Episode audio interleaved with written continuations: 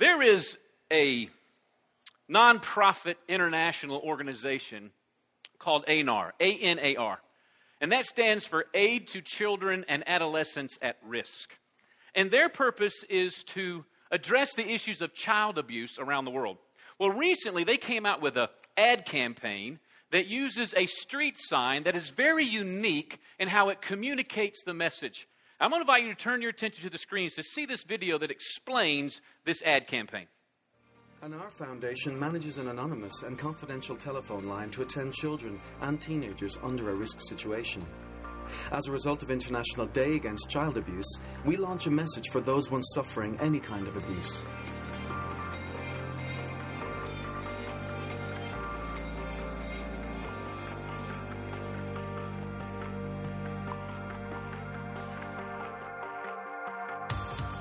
A message exclusively for them, hidden from adults' eyes.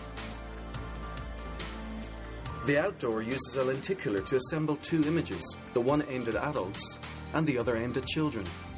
The lenticular allows you to see one image from one angle and a different image from another angle.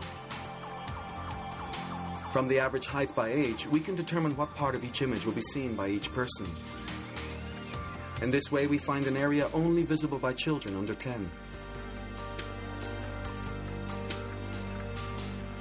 A message only for children. And a warning for adults. It's fascinating to me taking the same message and communicating it two different ways depending upon the audience. To the abuser, it's a message of warning. To the one being abused, it's a message of hope. Single message that cuts two ways. Well, in essence, when we talk about the Sermon on the Mount in Matthew chapter 5 through Matthew chapter 7, we see Jesus Christ doing that. He's bringing the single message of the kingdom of God, but a message that cuts two ways depending upon the hearer. You see, at the time of Christ, the people that were wealthy and empowered were considered to be the people that had the blessings of God resting upon them. That they had the favor of God on them, thus their wealth and their power. They were the elite ruling class and you really couldn't work your way into it. That was very difficult to do to earn your way in. You had to be born into that class. And then the religious leaders called the Pharisees and the teachers of the law, they were a part of this elite ruling class. You might call them the haves. Well, they were looked down upon and condescended upon everybody else because everybody else, you might say, were the have nots. They were considered to be cursed of God. They were considered to be out from under the blessing of God and that the kingdom of God wasn't for them. These were the misfits and the throwaways and the outcasts and the marginalized. So you had these two very distinct groups that the culture had defined. And then Jesus Christ comes along with this single kingdom message, and he really drops a cultural bomb in the midst of this. When he opens up his message with what we call the Beatitudes, and Pastor Jeremy talked about that a couple of weeks ago, but he basically says this to the worst of the worst and the least of the least and the outcast of the outcast and the poor of the poor and the marginalized of the marginalized, you are not beyond the reach of the blessing of the kingdom of God. And in essence, he was saying with this one single message to the have nots, he was saying, You are not automatically cut out from the kingdom. But to the haves, he was saying, You are not automatically in the kingdom because of your status and where you are in the culture. He was basically saying the kingdom of God is for everybody, the whosoever would, who would come to him as the king. Man, it was a cultural bombshell. But then he continues on in his message and he begins to get into the heart of his sermon and he drops another cultural bomb in the midst of this. In verse 20 of Matthew chapter 5, here is what Jesus Christ says For I tell you, that unless your righteousness surpasses that of the Pharisees and the teachers of the law, you will certainly not enter the kingdom of heaven. Now, the Pharisees were considered the legends of the law. They were rock stars in the eyes of everybody else for their moral purity and their moral righteousness. And for Jesus Christ to say the only way to get in the kingdom is to exceed their righteousness he was basically saying to the Pharisees, he was saying, You think you're good enough in your self righteousness to enter the kingdom. but you aren't. And to the other folks who thought they could even never measure up to be a Pharisee, he was saying, You think you'll never be able to measure up. Well, guess what? You're right, but the kingdom of God is still available to you. Single message cutting two different ways. To the abused, it was a message of hope. To the abuser, it was a message of warning. He was leveling the playing field because he was basically saying to both groups, You cannot earn your way into the kingdom of God. The only way in is to come by way of the grace of the king. Follow me. And he was basically saying to them, The kingdom of God is not about behavior modification, it's about heart transformation. Because what he was speaking to is that all of them, whether they were a have or a have not, they all had the heart issue that only the king could deal with. And the kingdom of God isn't about character and uh, about conduct per se, as much as it is our hearts being transformed and changed. In fact, he had a confrontation, Jesus Christ did, several years down the road into his life and ministry with the Pharisees, confronting them with this very issue. In Matthew chapter 23, verses 27 through 28, here's what he says he says, Woe to you, teachers of the law and Pharisees, you hypocrites! You are like whitewashed tombs, which look beautiful on the outside, but on the inside are full of bones of the dead and everything unclean. He says, In the same way, on the outside you appear to people as righteous, but on the inside you are full of hypocrisy and wickedness. You appear righteous, you got the right kind of conduct, but I know what's in your heart, and it's not righteous. In fact, you and I are basically made up of our words and our works. What we do, what we say. That's how we're made up. But the motivations of that come within the heart. See, people hear our words, they see our actions, but nobody really knows what the motivations and the reasons for that except within our heart. And as good as we want to be, and as much as we want to honor God, and as righteous as we want to be, guess what? Our hearts betray us because our hearts tend towards evil. Our hearts tend towards our own ways of doing things. And Jesus Christ is trying to say, it's all about heart transformation. My son Justin, when he was about four years old, he uh, uh, was enrolled in a Mother's Morning Out program. We were living in Orlando, Florida at the time.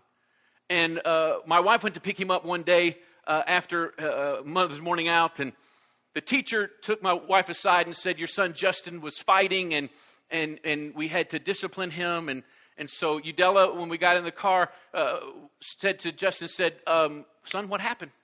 He said, mommy, he said, this mean boy. He was pushing people and hitting people. And he came up to me and pushed me and he said, mommy, something went flip flip on the inside, so I kicked him. and it's the flip flip. It's the flip flip that the Lord wants to deal with. It's the thing in here that we can't master, that only the king can master.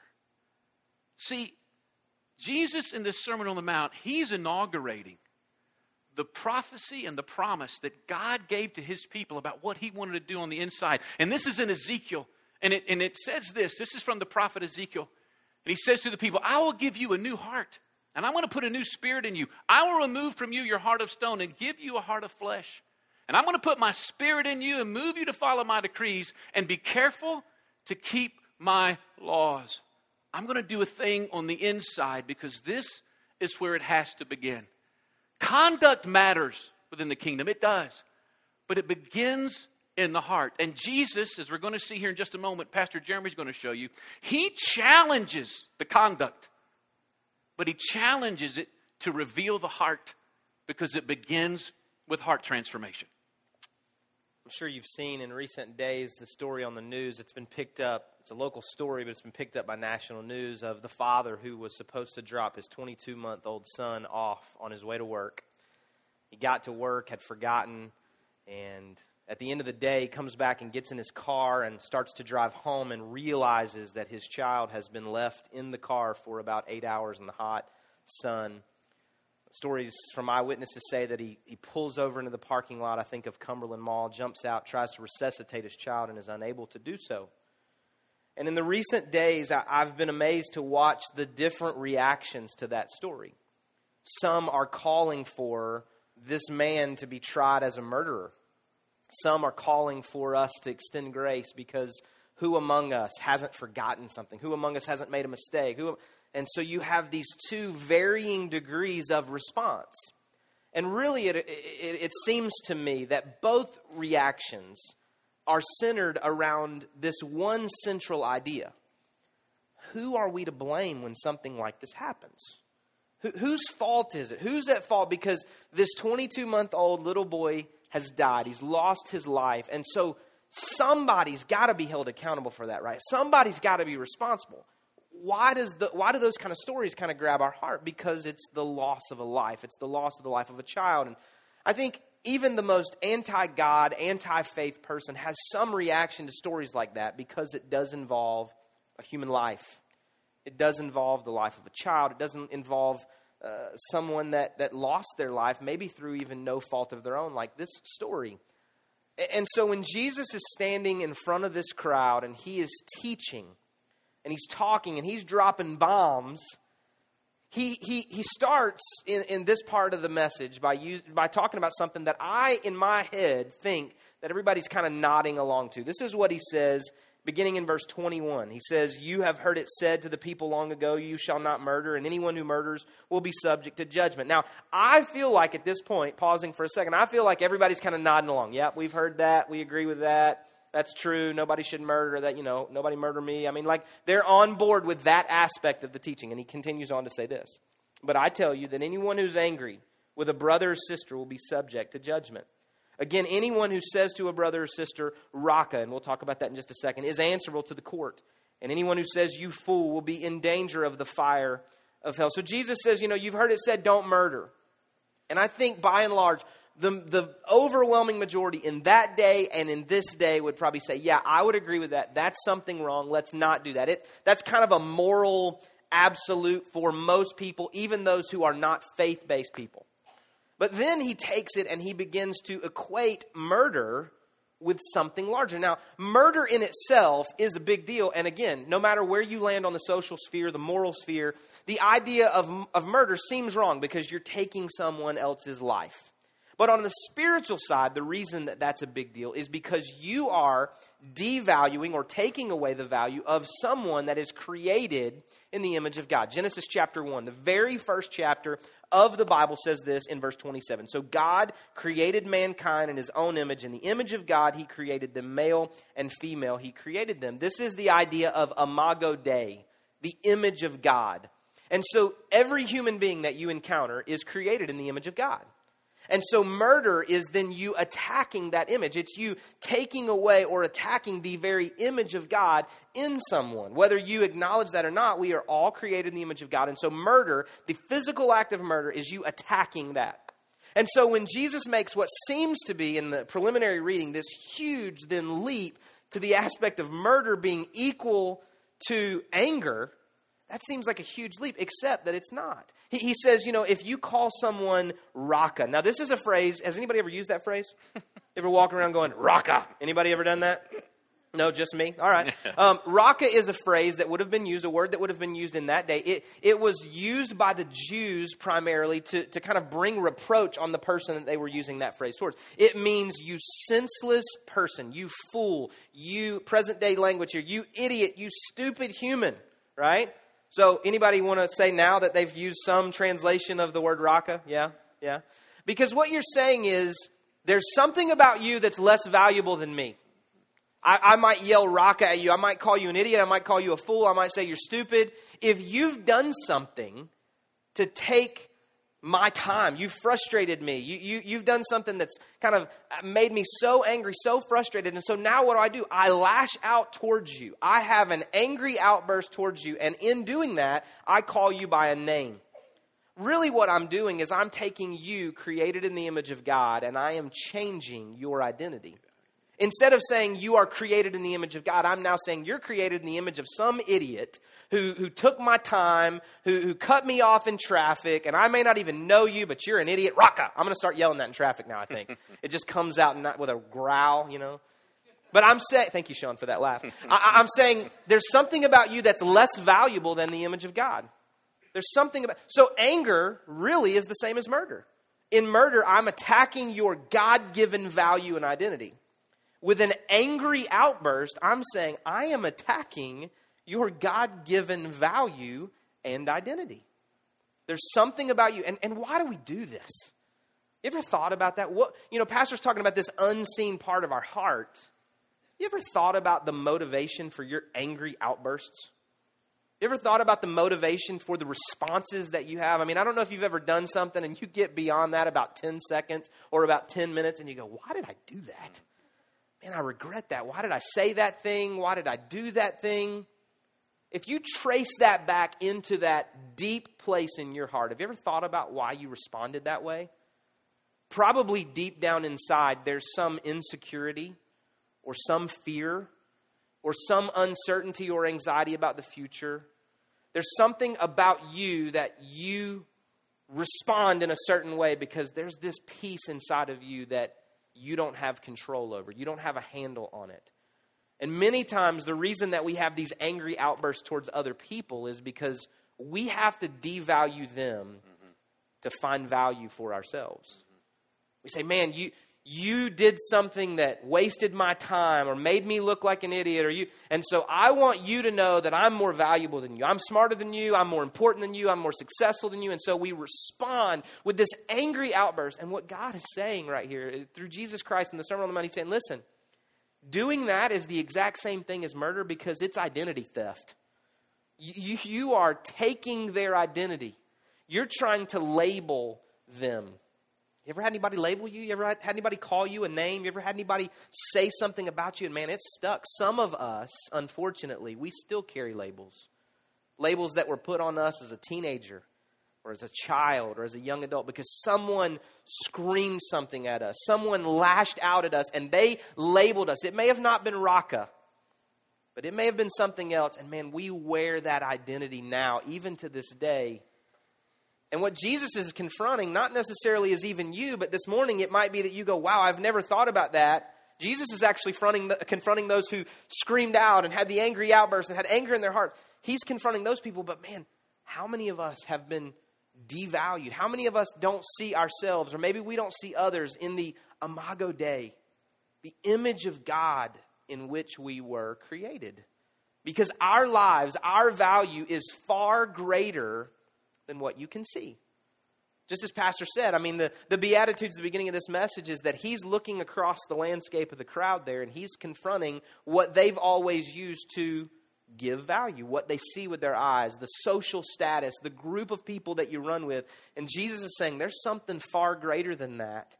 It's not about your social standing. It's not about the things that you think that you do on the outside. It's actually about what's going on in the inside, the reflection of the nature of God. Now, Jesus does something again that seems so weird here. I mean, he could just preach a six week sermon on these last two verses, and he could just hang right here and confront the anger because I don't know if you feel this way right now. If not, I'll keep saying it, but you should be convicted right now. you should have the Holy Spirit working in you, going, Wow, you've been angry. You are a murderer. Because that's what I've been doing all week long. Every time I get angry this week, I'm like, Oh, wow, I just killed that guy. you right? Jesus does something else then. Now he takes that and instead of kind of living six weeks there, he lives about 60 seconds right there, and then he changes to something else. This is what Jesus continues on to say in verse 27 and 28. He says, You have heard it said, You shall not commit adultery. But I tell you that anyone who looks at a woman lustfully has already committed adultery with her in his heart. Now, don't get hung up on the his and her here. He's not just speaking to men. In the original language, this is not even the aspect of men and women. This is the aspect of what lust really is. And so Jesus then transitions from murder and anger to adultery and lust. Anybody uncomfortable right awesome. now? Right? That's awesome. So, what Jesus does is he transitions to, to take the exact same subject matter and put it into different context. Because here, here's what I would think. Maybe there's people nodding their head going, Yeah, murder's wrong. We shouldn't do that. And maybe they would say, Yeah, but I've never had that angry outburst. I've never really screamed raca at anybody. And then he says, Okay, well, you've also heard it said, Don't commit adultery. I think there might be people that go, Yeah, I've never done that either. He says, But I say, anyone who's ever lusted after someone else is just as guilty as adultery. You know, Corey and I, my wife, we have the opportunity to kind of just walk with couples as they walk through the normal you know, highs and lows of marriage sometimes. And unfortunately, we've been in experiences where couples have been really kind of wrestling with maybe the, the, the fallout from adultery or maybe some precursors to that type of behavior. And sometimes one or the other partner will say something, you know, I never actually did something with someone else. I just had this, this attraction, or I just had this struggle, or I was had this addiction to pornography, or I had something else related to a lust. And, and Corey is very quick to bring into that conversation through a lot of wisdom in the heart of the other spouse, it's probably the exact same thing because there's been a betrayal. It's not just about what you do physically, it's is there something going on in your heart or in your mind that says, I have to look outside of this relationship to find worth, to find value, to find fulfillment, to find satisfaction in my life. And the reason that that's important, just like looking at the uh, Imago Dei of the reflection of who you are as an image of God, the reason that's important is found in Ephesians chapter 5. Let's look at this. Ephesians chapter 5 says this. You've heard this probably, beginning in verse 22. Wives, submit, to your, submit yourselves to your own husbands as you do to the Lord. For the husband's the head of the wife, as Christ is the head of the church, his body, of which he is the Savior. Now, as the church submits to Christ, so also wives should submit to their husbands in everything. Husbands, love your wives just as Christ loved the church and gave himself up for her, to make her holy, cleansing her by the washing with water through the word, and to present her to himself as a radiant church, without stain or wrinkle or any other blemish, but holy and blameless. As I have said so many times from this stage and others just like it, if you are married in this room, you have to understand one incredible principle. Your marriage is about more than just you and your spouse. That's right just like you being created in the image of God carries a greater value than just you as a person on the earth, your marriage is a representation of this incredible eternal relationship of Jesus Christ and the church, his bride. And, we can see that going back even to the Old Testament. In the book of Ezekiel, I know you're, you're thrilled today that we've had two Ezekiel references. but in the book of Ezekiel, chapter 6, this is what it says Then in the nations where there have been carried captive, those who escape will remember me. This is the prophet talking. How I have been grieved by their adulterous heart. God speaking through the prophet says, How I have been grieved by their adulterous hearts, which have turned away from me, and by their eyes, which have lusted after their idols. God, through the prophet Ezekiel, is saying about a people, listen, they're adulterous because they don't find their ultimate fulfillment and satisfaction in me. They're lusting after other objects of worship and affection. This is not just your marriage. This is not just a, a behavior or an addiction. This is a spiritual issue. And so Jesus Christ is saying, listen, you've heard it said, don't commit adultery. Don't commit the physical act of adultery. I'm telling you, there is a deeper rooted issue in your heart that says not only do you potentially have struggles or issues in your own value, the imago Dei of who you are, and maybe in that of others, but in the context of relationship in which it reflects my son, Jesus Christ, and his bride, there's something that you're having to do to look outside of that to find fulfillment, to see not just your role in an eternal screenplay, but to say all that exists here is an unsatisfying earthly relationship. Jesus says, no, there's, there's more to it than that you have to look at the spouse that you have. You have to look at other individuals, whether they're your spouse or not, and understand that they are not an object for you to find some fulfillment in you. They're not just an object of desire. They are created in the image of God. When you look at that person and you lust after them, you're saying, I don't see you as imago Dei. I see you as something that satisfies me. I, I use you conditionally so that at the end of this, I feel better about myself. I feel better at coming out of this moment. No. Every part of this murder, adultery, anger, lust is how do I view you? How do I view the individuals that I come in contact with? Do I view them through the lens of Imago Dei? And then, as if Jesus wanted to just throw the whole thing into a big old tizzy, right? Another southern word. I used another one a couple weeks ago. It throws into a tizzy. This is what it says in verse 29 and 30. If your right eye causes you to stumble, gouge it out and throw it away. We will not be doing that today. That's a different church. It is better for you to lose one part of your body than for your whole body to be thrown into hell. And if your right hand causes you to stumble, cut it off and throw it away. It is better for you to lose one part of your body than your whole body to go into hell. Now that might seem a little bit strong. might seem a little. A little, right?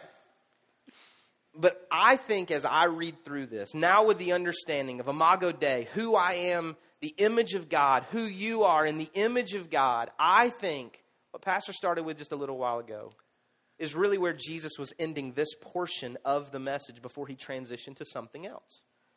I think he was saying, listen, you are so concerned with what you see on the external you're so concerned with how things appear and who's got all their stuff together, and you're so concerned with who's in this social status and who's in that social status, who's the Pharisee of the month over here, who's the Sadducee, who's the religious leader. You're so concerned with who's blessed and who's not blessed. And I'm telling you that there's something more important going on. It's what's going on inside of you. Something going on in your heart. Your heart is a body part, it's, it's part of your body for most of us in the room. And I think Jesus then uses an external equivalent to show us something really valuable. He said, It would be better for you to wear an eye patch and to have a nub, but have a dirty heart, right? Because what I'm saying is, I want you to clean the inside of you and don't worry about the external. I don't think he's being literal here. I don't think he's really wanting you to gouge your eye out. I don't think he's really wanting you to cut your hand off. I think he's wanting you to deal with the internal and quit worrying about the superficial external things going on in your life. Am I the Imago Dei? Am I a reflection of the very image of God? And do I treat others as if they too are created in the image of God? I remember when I was 16 years old and I was studying for the driver's license exam here in Georgia. And man, I took the driver's license manual and I studied it backwards and forwards. Man, I knew that thing. When I got in the car to drive with my learner's license, man, I always worked on putting my seatbelt on first and adjusting all of the mirrors before I ever touched the steering wheel or touched the ignition. Man, I worked hard on making sure I turned, got my blinker on. I came to a full stop at every stop sign. We practiced and practiced and practiced parallel parking until I could do that in my sleep. And it came the morning of the exam. And off I went with my mom to, to, the, to the examination place before it ever opened. I was standing at the front door when they opened the door. Took the, the uh, uh, written exam, nailed it, man. I nailed that sucker. Got into the car and did the driving portion, and man, it was going great. I was got the blinker on, stopping at every stoplight. I was doing everything. Man, I'm out on the road, and it's going awesome. And the next thing I know, we are back in the parking lot of the examination building and I'm waiting for the parallel parking part, and I'm pulling to the to the uh, uh, parking lot, and the examiner sitting beside me says, "Okay, your exam's over. Just pull up here in this parking place in front of the building." I didn't even have to do the parallel parking. I'm thinking, "Oh my gosh, there is a God. There is a God. I don't have to do this." And so I just had to pull up into this normal, regular parking place, which I hadn't even practiced doing because I could do that.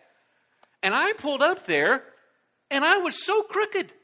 I wasn't even remotely within the lines of this parking space. And my mother standing there on the parking uh, on the on the sidewalk and sees me, she just rolls her eyes and turns her back on me and walks away. Mom, it was so bad my own mother turned her back on me. And I'm sitting there thinking, I've just failed. I've failed. And the examiner looks at me and says, Back it up, straighten it out, and get it in here right. And I'm thinking, okay, and I am just shaking and I back it up and I, I get it in there and I'm still waiting for her to say, I failed. We get out of the car, we go inside, and she passes me. After everything I had done right, I only passed by the grace of the examiner. You see, even though I did all these other things right, I was still utterly dependent upon the grace of the examiner. See, maybe I don't deal with a lust issue. Maybe that's not a temptation for you. Maybe the anger thing, that's, that's not a real issue for you. But I think Jesus was saying more than just speaking to those specific things, though. How important are they? How important are our relationships, especially marriage? I mean, two vital parts of the human existence. It wasn't just coincidence Jesus was talking about, but I think he's saying something higher. I think he's saying, even though you may be saying, you know what, I don't, I really don't do that, and I really don't do this. All I do is this. But I think what Jesus is saying, you still got to give the only thing that you do in your mind to me. It, it still leaves you falling short of the goal. See, just because I might do some certain things right, that does not justify or rationalize or excuse what I don't do right. And what I don't do right doesn't nullify me from the grace of Jesus Christ. See, the bottom line is this there is never a time that I'm not totally, utterly dependent upon the grace of Jesus Christ. Because here's the deal what I got to understand is that some of this other stuff I may not deal with, but I got to understand I'm fully capable of messing it up. See, I'm fully capable of running a stop sign. I'm fully capable of not putting on my seatbelt. I'm fully capable of not doing those things, though those things are normally not issues for me, but I'm still fully capable of messing those up. I got to recognize I don't care how long I've been in church or for how little I've been in church. I don't care if I was raised in church or not raised in church. Bottom line is, I am never at a place that I'm not utterly dependent upon the grace of Jesus Christ. I think that's what he's trying to tell us, trying to tell them. See, I'm fully capable of every sin in the book. Fully capable. And I got to see that. Because here's what happens Mark Walker, who's been walking with Jesus Christ at least 40 years, I'm as in need of much grace now as I was then. And I'm as in need of much grace as the worst sinner that doesn't walk with Christ. I need as much grace as he or she does. See, if I come to the place where I start saying, you know what, everything I do right, that gives me the right to not really have to worry about some of the other stuff that's going on in my heart. Let me tell you what that does to me, Mark Walker. When I don't live under the grace of God, I begin to start creating a group of people outside of my life of haves and have nots. Well, I thank God I'm not like them. I thank God I don't do what they do. And I begin to categorize people, but when I can find myself always recognizing that I'm as in need as much grace as the next person, then what I begin to do is I begin to look at them through the eyes of that grace. I may not do the stuff they do, but my heart is fully capable of it. And there's other stuff that I do.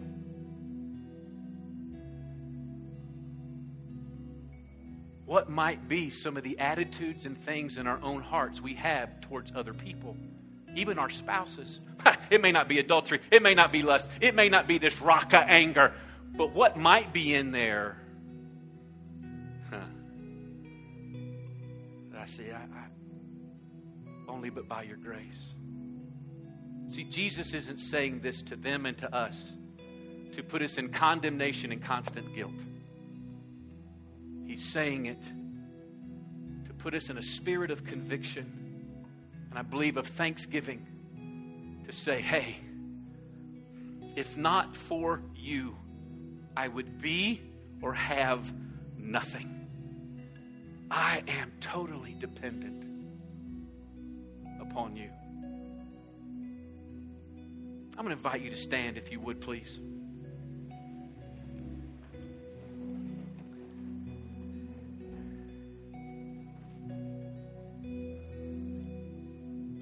Bow your head and close your eyes a moment. I just, some of you may be in here and you're thinking, you know what? I recognize that on my own and my own efforts and my own works, I, man, I do a lot of things well, but there are certain stuff when I look at my own heart that, man, I'm, I know there's stuff that the Lord still needs to do. And maybe you're here and you're going, you know, I've never made a decision to follow Christ. I've always tried to think I had to be good enough. I never felt like I was ever good enough. But maybe today you're hearing him say, Look, come to me. Let me do the work in you. Come to me. Maybe you simply say today, Okay, I'm going to place myself in the total grace that you have for me. Maybe you're in here, you got some issues within your marriage, issues with some people in your workplace. Maybe there's some anger stuff you're having to deal with about certain types of people that you come in contact with, or a particular person who somehow hurts you. It's not necessarily about how we can just kind of bite our lips and not say what we'd like to say. It's more about, Lord, help me search the motives as to why I'm feeling the way I'm feeling. I just want to take a moment to pray for all of us because I think we would all be honest and say, just based on these things that we see Jesus saying in this sermon, man, there's a lot of stuff left for him to work on in all of us. But only by your grace. Father, I pray in the name of Jesus for every one of us in this room. God, help us to see that there's never anything we can do that's good enough, only because we continue to fall short in so many other ways and so many other areas. Father, I just pray right now you help us just to have this great sense of gratitude, this great sense of thanksgiving. That if it weren't for you and your grace towards us, where would we be and what could we do? How could our marriages be strong? How could our relationships really have health? Father, I pray right now for marriages in this room and other relationships. I, I pray for healing, God. I pray for your grace to saturate us all. I pray, Father, that we wouldn't so be looking at what we might do good that we don't see the things that you need to do in our hearts, as well as that we don't so focus on the things that keep us falling short so that we beat ourselves up, but God, we just bring it all to you. Thank you for what you do to keep us strong, and thank you for what you do when we're weak. We need you, God. We need you. There is never a time we don't need your grace and your mercy. God, I just pray for those in this room. Maybe, maybe struggling with some type of lustful activity, maybe, maybe some pornographic thing that is in their lives. Help all of us, God. Help all of us. Help all of us go to the deep root of our hearts that would motivate us to feel like we need some type of pleasure beyond what you've given to us in a spouse. God, I thank you. I thank you that you didn't just cut us loose, but you came and you brought us unto yourself. So today, we acknowledge you are truly King of all that we are. For your praise and glory and your honor. In Jesus' name. Amen and amen.